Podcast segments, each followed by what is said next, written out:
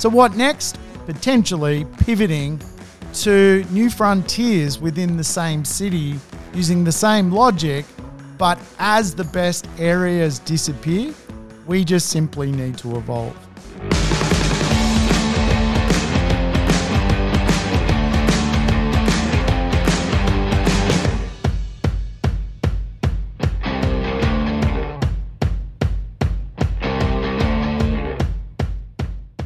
Welcome to the Urban Property Investor. I'm your host, Sam Saggers, here to help you crack the code of real estate wealth.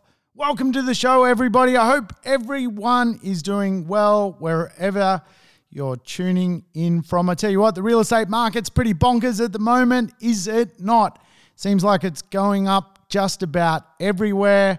And of course, that is great news if you own real estate lot tougher if you're out there buying. There's certainly a lack of stock and certainly so much demand. And of course, I think that is a cocktail of both opportunity but also challenges. So I wanted today's show to reach out to people to help you future proof what potentially you're doing when it comes to owning real estate, even for people that perhaps own real estate and have owned it for quite a long time, you might find some of the terminologies that I use today of interest, potentially to trade up real estate, maybe move on some older real estate, have a look at some ideas around what is occurring in society and real estate so you can absolutely crack the code. Hey, if it's the first time you have tuned in listening, welcome aboard. We're a mad bunch, the Urban Property Investor Bunch. Uh, we tend to cover off some interesting topics around urbanity, transformation, and of course, real estate. If you're tuning in for the first time, I always recommend play me in one speed, 1.5 speed or two speed. Speed up your life. Uh, podcasts allow you to do that, don't they? So, hey, I think let's crack on to the show. We're going to talk about five pillars to be future ready when it comes to owning real estate. I think the transformation of society, the transformation of real estate is unfolding. And I want you to be across some of the terminology which will become more commonly used in real estate. So I thought today we should really go through some of the focal points of what will become very fashionable to talk about in real estate. And for me, probably the biggest conversation piece in real estate, and I have talked about this on Ask Sam, is the idea of distributed urbanization. Yes, this is a terminology for the future proofing of real estate. Around uh, Australia, we obviously have done a great job of containing the coronavirus for the most part. But what it has done is awakened society to a new way of working. And our cities are evolving to this wake up call. And the new future of investment is very much around employment clusters, around what is known as distributed urbanization. Now, for a very, very long time, Australian real estate has been centered around our CBD locations being particularly in the inner and middle ring the most impressive parts of the real estate marketplace. Over really the last 50 years, those areas and locations have skyrocketed in value. Distributed urbanization is actually going to allow us property investors, which tend to buy fairly inexpensive real estate, to actually branch out and look at other parts of major cities for their investment potential. I think this is amazing. And I think a future trend is really understanding distributed urbanization. Now, that is not to say real estate that is close to Sydney CBD, in the inner ring, in the middle ring, is going to lose value, nor Brisbane, nor Melbourne, nor any major metropolitan urban landscape. Absolutely not. In fact, one would argue uh, as a jobs cluster, CBDs will always be our biggest and therefore always command a big price. And of course, real estate in those highly expensive, traditional blue ribbon uh, areas are going to continue to go up in value. And if anything, coronavirus has taught us that people value location heavily, and some of the best locations are skyrocketing in value. So, what does it mean for us as a future trend if we can't buy in the best parts of Melbourne, in the best parts of Sydney, in the suburbs, which are traditionally the best to locals in Brisbane, closer to those inner and middle ring neighborhoods? Well, it's interesting because we are now going through this idea of a redistribution of urbanization. And it is not as far flung as it may seem. Today, we still have the opportunity to buy in really good 20 minute neighborhoods. And those 20 minute neighborhoods, if they're connected around employment clusters, are going to continue to be very, very valuable. The CBD precinct and the inner suburbs included. But it is probably fair to say, up after this boom, we're going to wake up and, you know, buying within seven to 10 kilometers of Melbourne is going to be very difficult. Buying seven to 10 kilometers from Brisbane, very difficult. Sydney, it, it already is. It's virtually uh, a multi million dollar market now. So, what next? What happens to us property investors? Where do we go?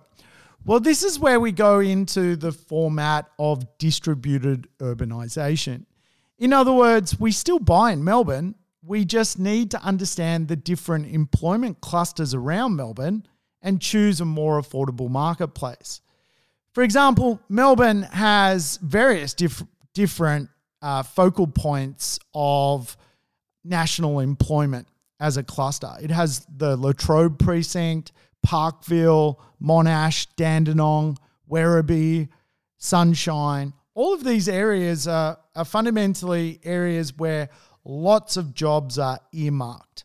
And of course, as a property investor potentially into the future, the reference point of the CBD is no longer going to be the only form of logic. We're going to distribute our logic around employment clusters, innovation hubs, places where work and smart work is being done. So it is interesting to comprehend that all our cities have different areas where there is growth in employment. And for us property investors, we always need tenants, right? We're always going to need jobs near what we do. And often, what is taught in property economics is the idea of pie, population, infrastructure and employment or economics. Economics is a big principle of real estate. And certainly, I think from a property investor's point of view, as most property investors like to spend 400, 500, 600, 700,000 dollars, there are really sort of two choices now when it comes to acquiring assets to build wealth.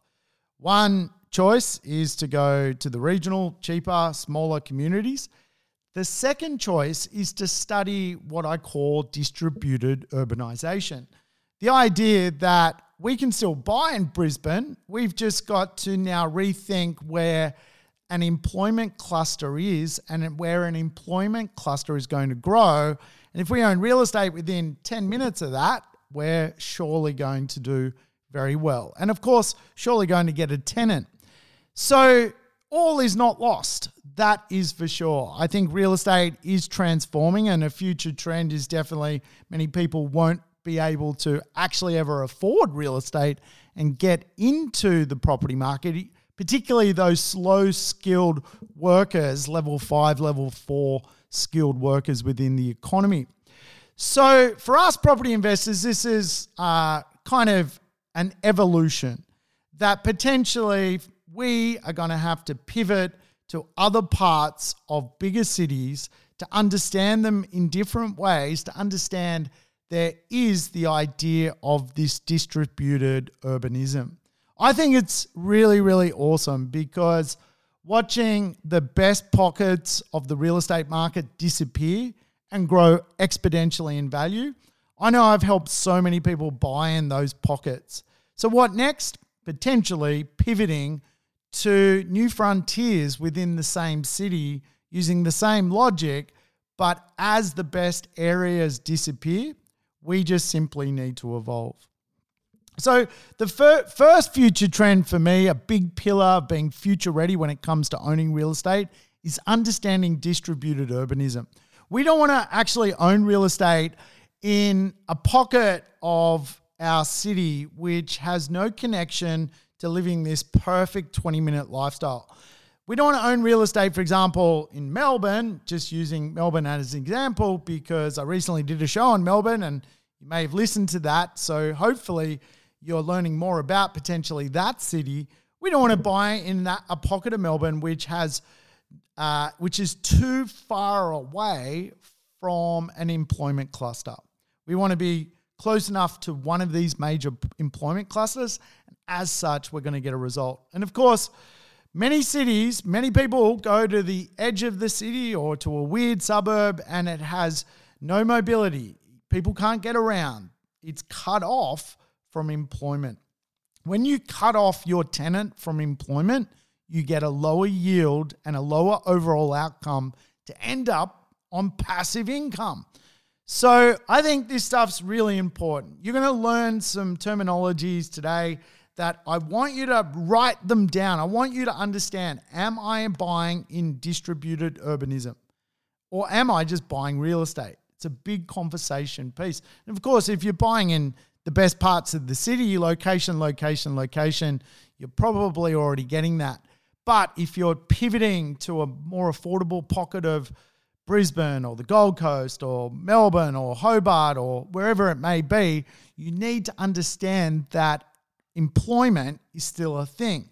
The idea that everyone's going to work from home, it's it's uh, evolving, but it's not how cities will actually grow into the future. Remember, we literally see at a global level 3 million people a week move to cities. By 2050, 68% of the world is going to live in an urban city area. So, how valuable is the real estate closer to the jobs? Of course, it's going to be valuable.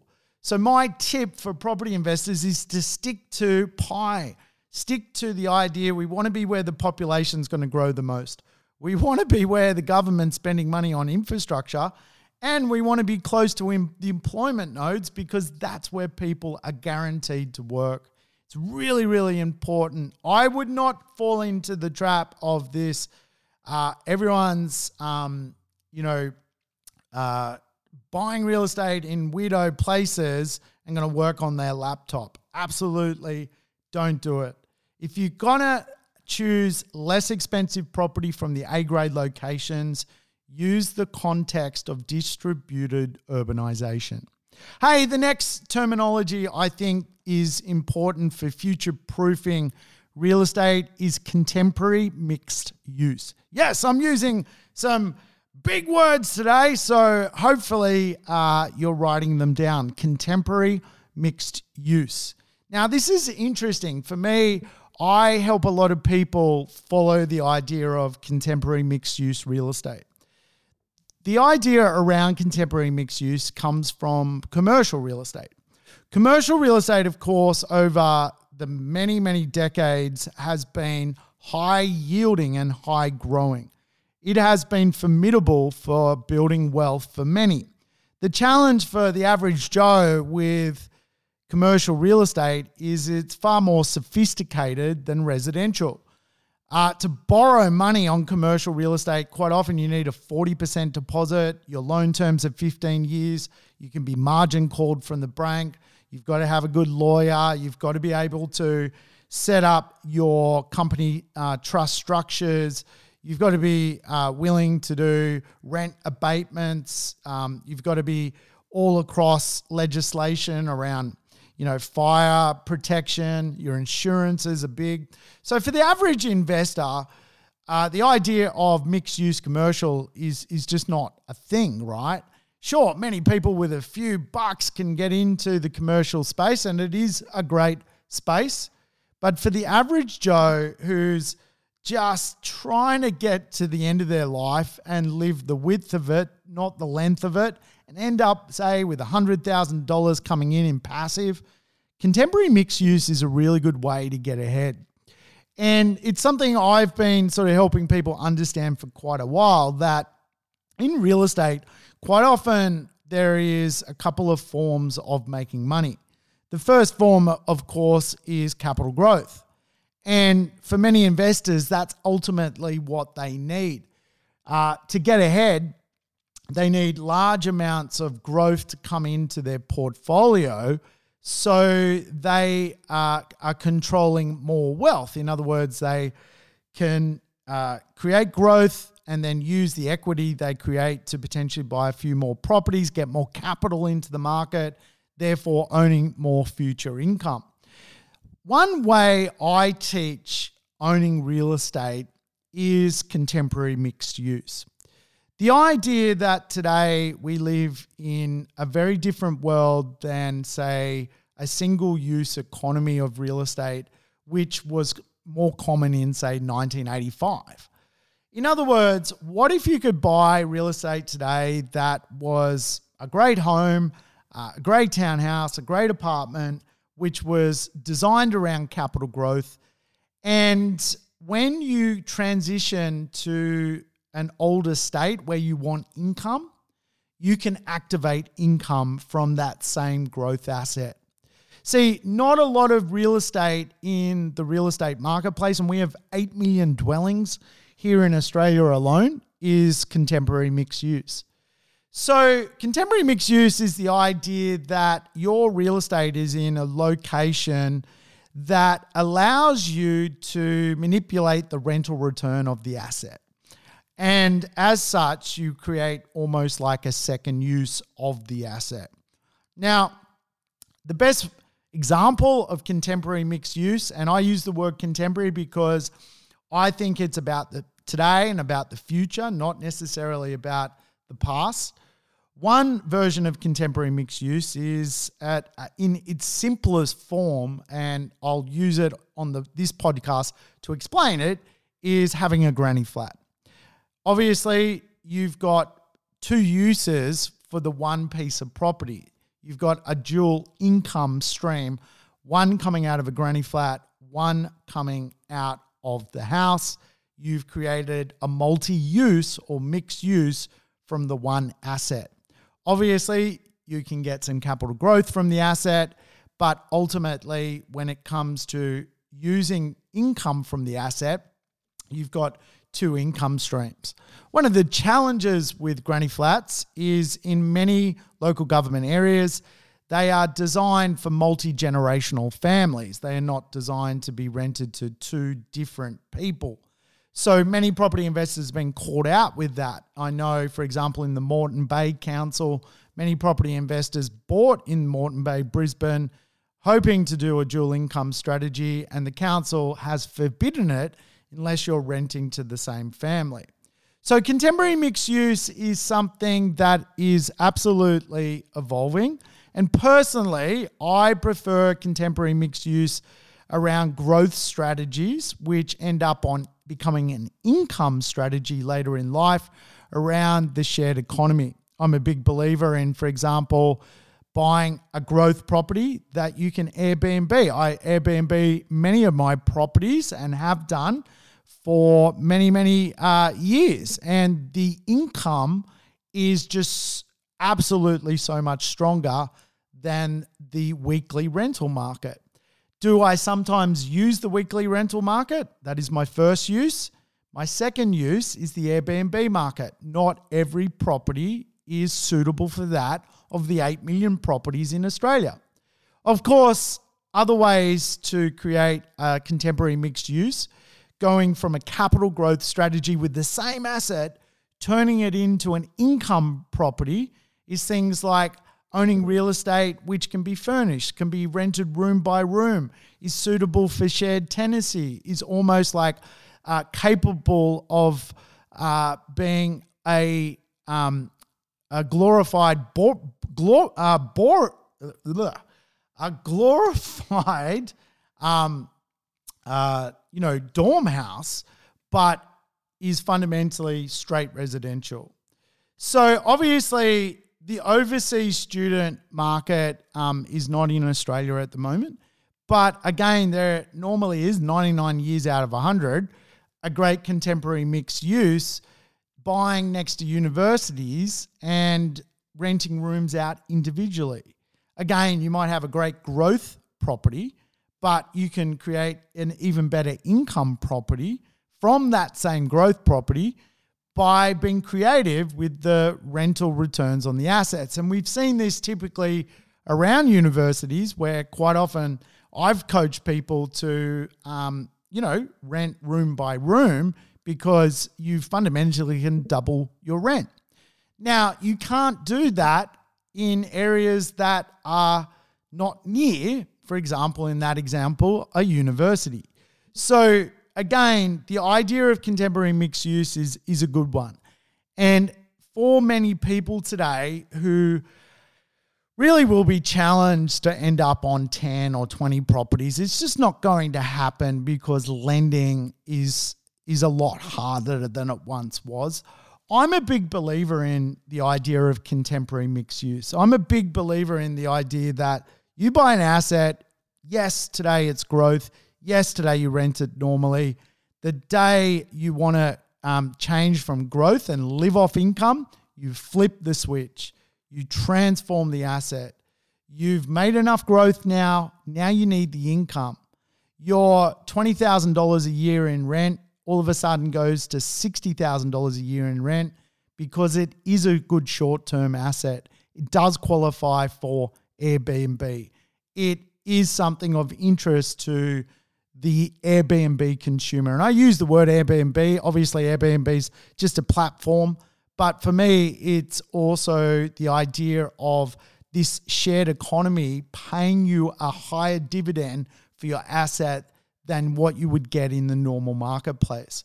So I'm a big believer in it. Um, I've built a portfolio personally around much of the idea around contemporary mixed use that really income is what uh, my portfolio is about. Um, capital growth uh, is something I personally don't need anymore. But uh, today, um, I I probably built my portfolio in a different era where I banks would lend you anything. You'd walk into the bank, you'd walk out with a million bucks. Today, that's very difficult. So I'm a big believer in a future trend is to control the contemporary mixed use assets within the real estate marketplace. Probably the next term I think is really important to understand is owning evolutionary real estate. Yes, evolutionary. Now, within real estate, there are sectors within the real estate economy of groups, right? So you've got first home buyers, you've got downsizers, upgraders, you've got investors. They all want different things at different times of their life cycle. And for me, I think it's, you know, really, really important if you can own an asset which really does link to basically all of them at some point. In other words, it evolves. You might buy it as a property as an investor, and the first group that really it mirrors is that first home buyer or first entrant into the market. As the asset evolves, it is something that op- upgraders ultimately want. And as the asset becomes uh, older, even downsizers potentially want it. Evolutionary real estate is the idea that it relates to people. And over a gradual period of time, it continues to relate to people. And I think one of the biggest challenges for real estate investors at the moment is a lot of real estate is not evolutionary, it is not evolving as our consumer trends evolve. And I think probably to sum it up best is the youth quake of millennials. Millennials are now the biggest group in society and whether they're upgrading, downsizing, whether they're uh, buying their first home, which many of them are, or whether they're rent investing, a lot of them are absolutely uh, a you know looking for a different dynamic around real estate. And real estate, which has not evolved for this creature known as the millennial, potentially is going to continue to decay in value, decay in rental value, and just not be something that ultimately is evolving. And, you know, I talk about this a lot with many people. Um, I swap notes on email with all sorts of people who are property owners. One of the frustrating things I see a lot is now, you know, my, some of the much older stock that is just not speaking to millennials. It hasn't evolved, is struggling. You know, today, you know, there are bathrooms without, um, you know, extractor fans. I mean, like simple things like that that you think, well, I could just put in an extractor fan, but then, you know, the strata won't allow it. And um, that stuff is starting to cost people a lot of money. It is not uh, keeping up with future economics fundamentally. Now, the millennials are an interesting breed, and when we look at Australia's society right now, the biggest group in Australia is indeed the millennial. I think the average age of an Australian right now, according to the last census, is around 37 years of age.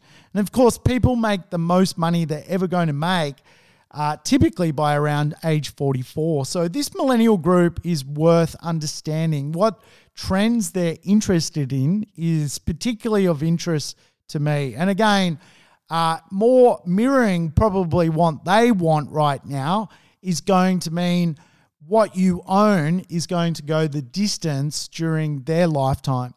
So, a lot of people perhaps are buying real estate which was uh, means a lot to someone who's 70 years of age today. In other words, when that person was 30, they're now 70.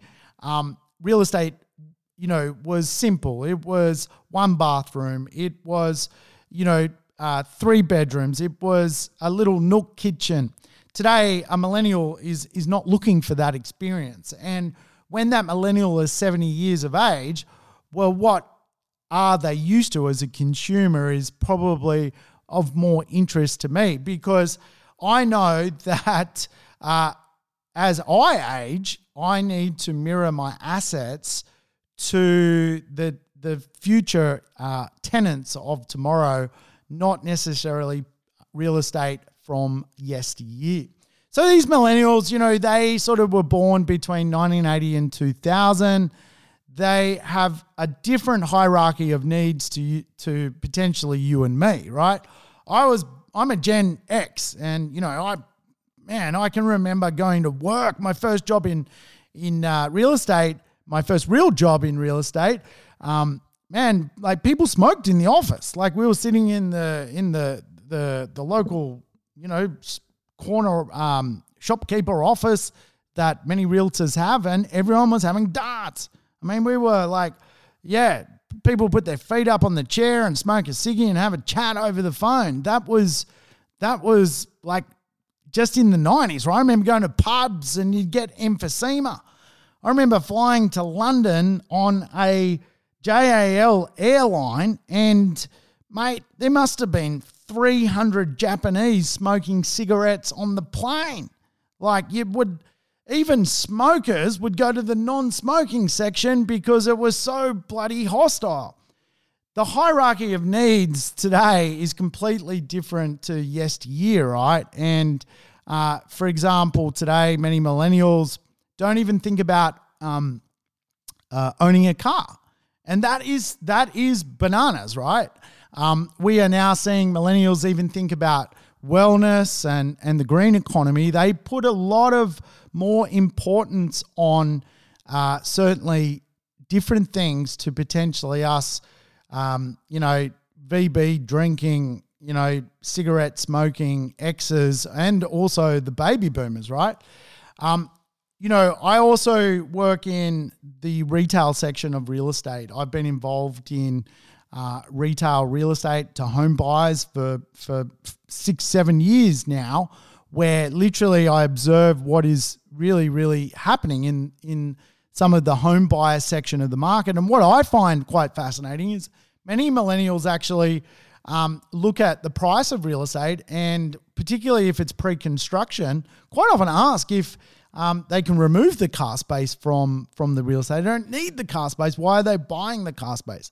It's quite fascinating to see again this idea of evolutionary real estate and being capable of owning real estate evolving with the biggest group that is currently in society, which is the millennial. So de- definitely a different hierarchy of needs, right? Millennials are all um, capable of earning good money, um, a highly skilled group of individuals. Many of them um, are open to um, really the economy of tomorrow. And again, like I went to work, my first job, everyone was smoking ciggies.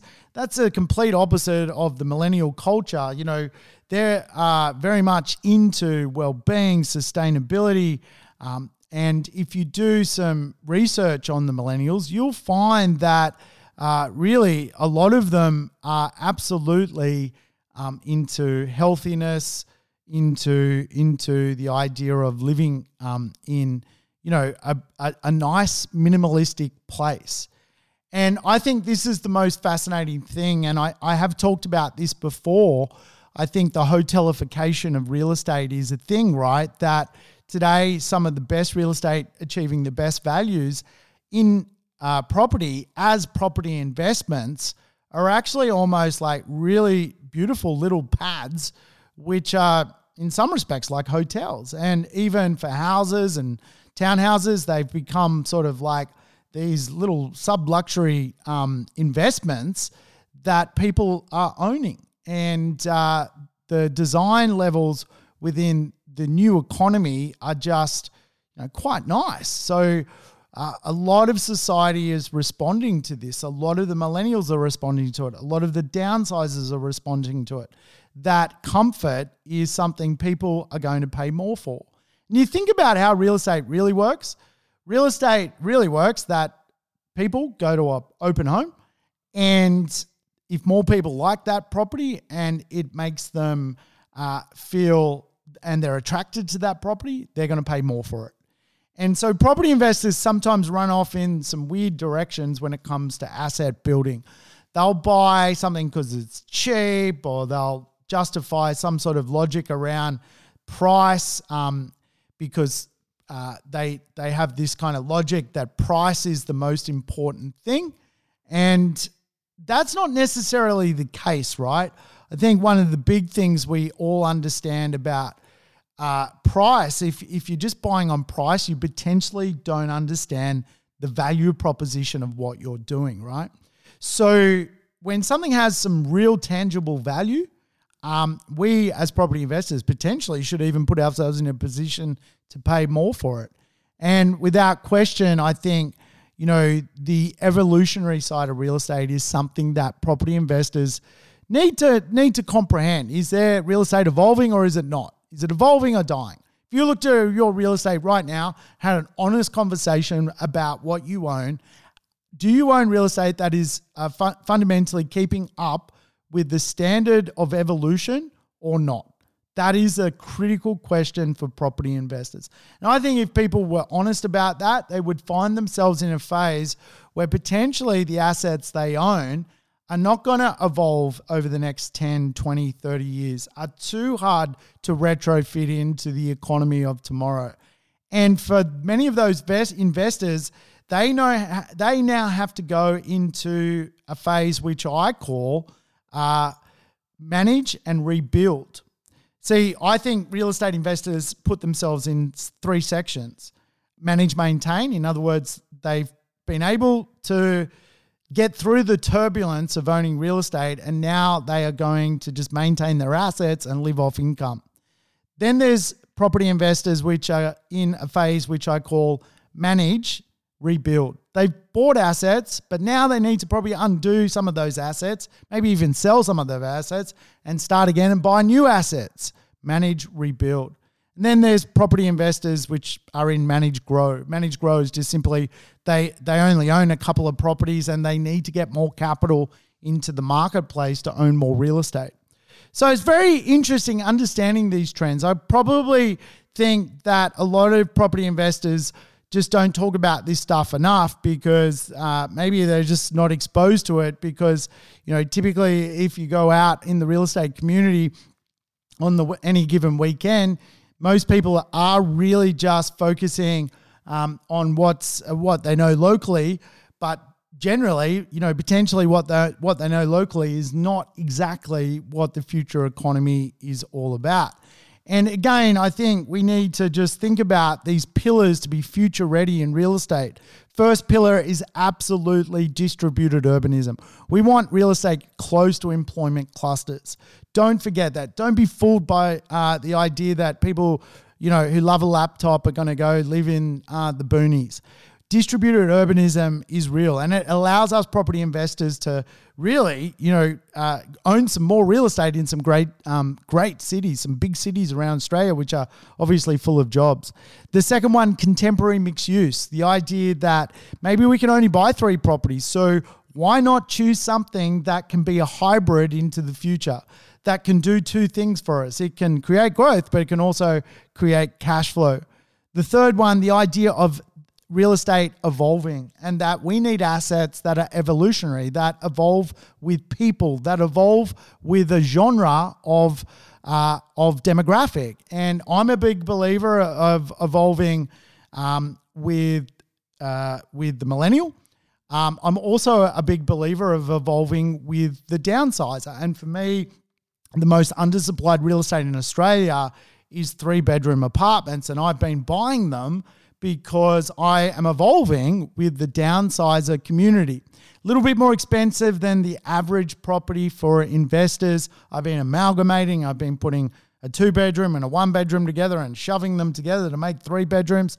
It's over a million dollars, so I won't bore you with it, but absolutely uh, the idea of evolving with real estate is important. Most recent property I bought is all about evolution. It is all about uh, the idea that technology is evolving.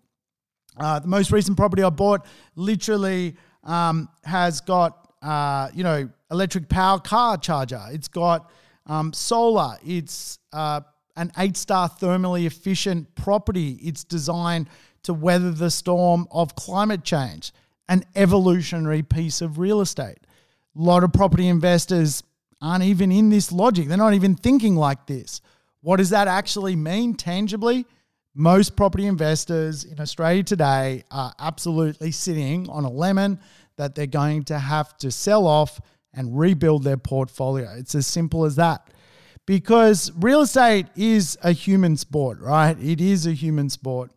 And again, I think um, probably the, the next trend is the humanistic side of real estate. Uh, bulletproofing yourself for future trends is understanding that people are humans and humans want stuff.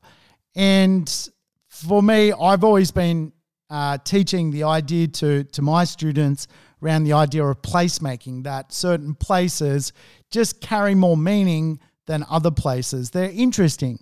An interesting place is worth more in real estate terms. And as uh, our cities continue to evolve, as more people uh, continue to populate the planet, as um, our great Australia starts to grow even more populous, and by mid century, we want 40 million people, the humanistic suburbs are of interest to me. Suburbs where, you know, there's a great food experience, a great beach experience, an urban forest experience, an intimate, quirky suburb or space or place which is of value. And again, the humanistic side of things is something that I've taught in this podcast series.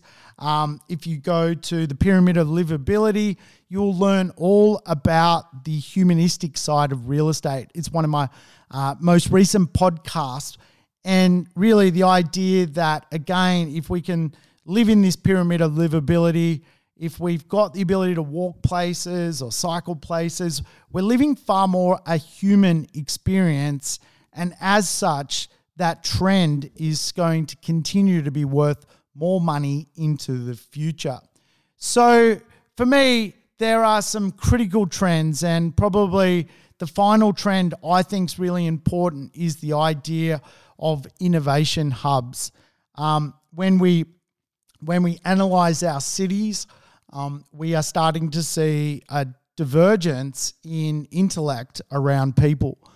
And um, again, I think this is so important um, when we analyze uh, who is making the most money. Skill level one people are on average, you know, some people are, are pulling over $200,000 a year in skill level one.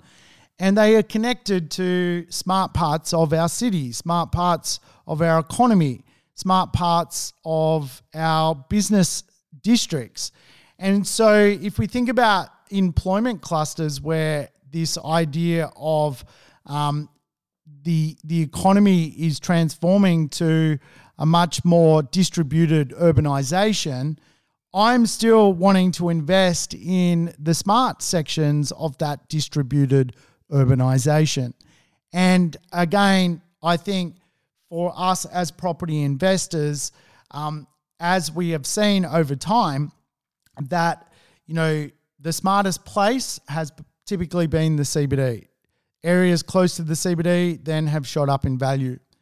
Uh, what is the next area to shoot up in value? For me, it's innovation hubs. Absolutely, innovation hubs. And this is where, again, you know, the scientists are, the tech companies are, innovation hubs to me are absolutely going to be critical places to own real estate into the future. And part of the reason is um, many of the innovation hubs I've analyzed are still very affordable for property investors, as opposed to um, you know potentially buying close to the CBD, which you know is getting more expensive, right? So for me, a critical place um, to own real estate now is without question the idea that smart economics is unfolding and where the smart people want to live and how close they are to innovation hubs, whether it be the CBD, whether it be alternative innovation hubs, is something that I think is a massive trend. I think absolutely that uh, it's it's so important to be future ready for real estate, but also being part of that dialogue around being future ready is having tenants that are also future ready. In other words, they're designed for the economy of tomorrow. They're not designed for something that is going to disappear. Hey, I hope you've enjoyed today's show of the Urban Property Investor. Um, perhaps a little bit of a recap of many things I've talked about hopefully you're picking up some good insights now to start making some quality decisions when it comes to what you own, where you're investing, and how to become a property investor. Hey, thanks for tuning in. Um, if you feel like leaving me a review, you're more than welcome to. I'll catch you next time on the next episode of the Urban Property Investor. Thanks for tuning in to the Urban Property Investor. To never miss an episode, make sure you subscribe to the podcast on your favorite app or on YouTube. And I would love it if you could give the show a rating and share it with your friends and family. In between episodes, you can always keep in touch with me by connecting on social media over Facebook, Instagram, or LinkedIn. Until we meet again on the next episode of the Urban Property Investor, take care and bye for now.